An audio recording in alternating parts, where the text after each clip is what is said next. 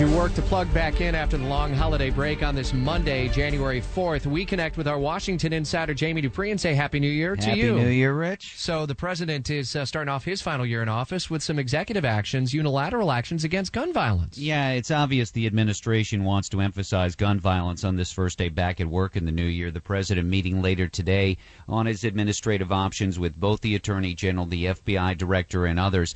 Rich, uh, again, I think we're going to need to drill down into this to see just exactly how dramatic the change is. I'm not sure it's going to be that big. I mean, the goal here of the administration is to make sure that more people who are selling guns get licensed to do that and also conduct a background check on those gun sales. Now, looking at what's been leaked out so far from the administration about this, it would not say that every sale, like if you sell me a gun, that that has to go through a background check. But there is an effort to sort of tighten the administrative screws to say that more background checks need to be done. We'll have to wait and see exactly what the details of this. I'm still not sold that it's a dramatic change, but of course, anything with guns is a big, big deal. And it's got all the candidates running for the White House talking. Trump saying he doesn't know what the president's planning, but whatever it is, he vows But to whatever it is, terminate any it, decision. yeah.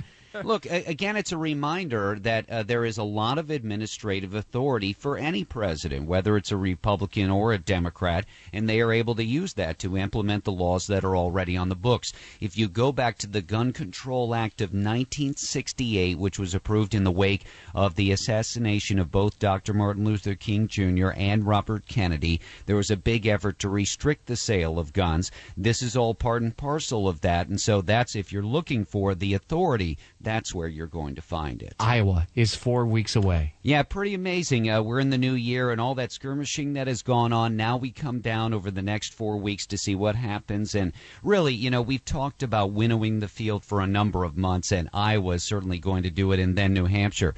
As of now, Donald Trump and Hillary Clinton still 1 2, but Trump not number one in Iowa. Boy, talk about different strategies. He has one event in Iowa this week. Ted Cruz has 27. Wow. So we'll see who, uh, you know, whether the old style, the retail campaigning, whether that works, or whether the big single rally at the end of the week, whether that's even bigger. We'll talk about that and a lot more in our next visit at 823, including the big campaign shakeup for Ben Carson and some good tidbits that you have. 10 tidbits on the race for the White House in your Washington Insider blog. That's right. It didn't stop. You talk about Ben Carson. He has not been on the trail in two weeks now. Wow, our Washington Insider back recharged, ready to go.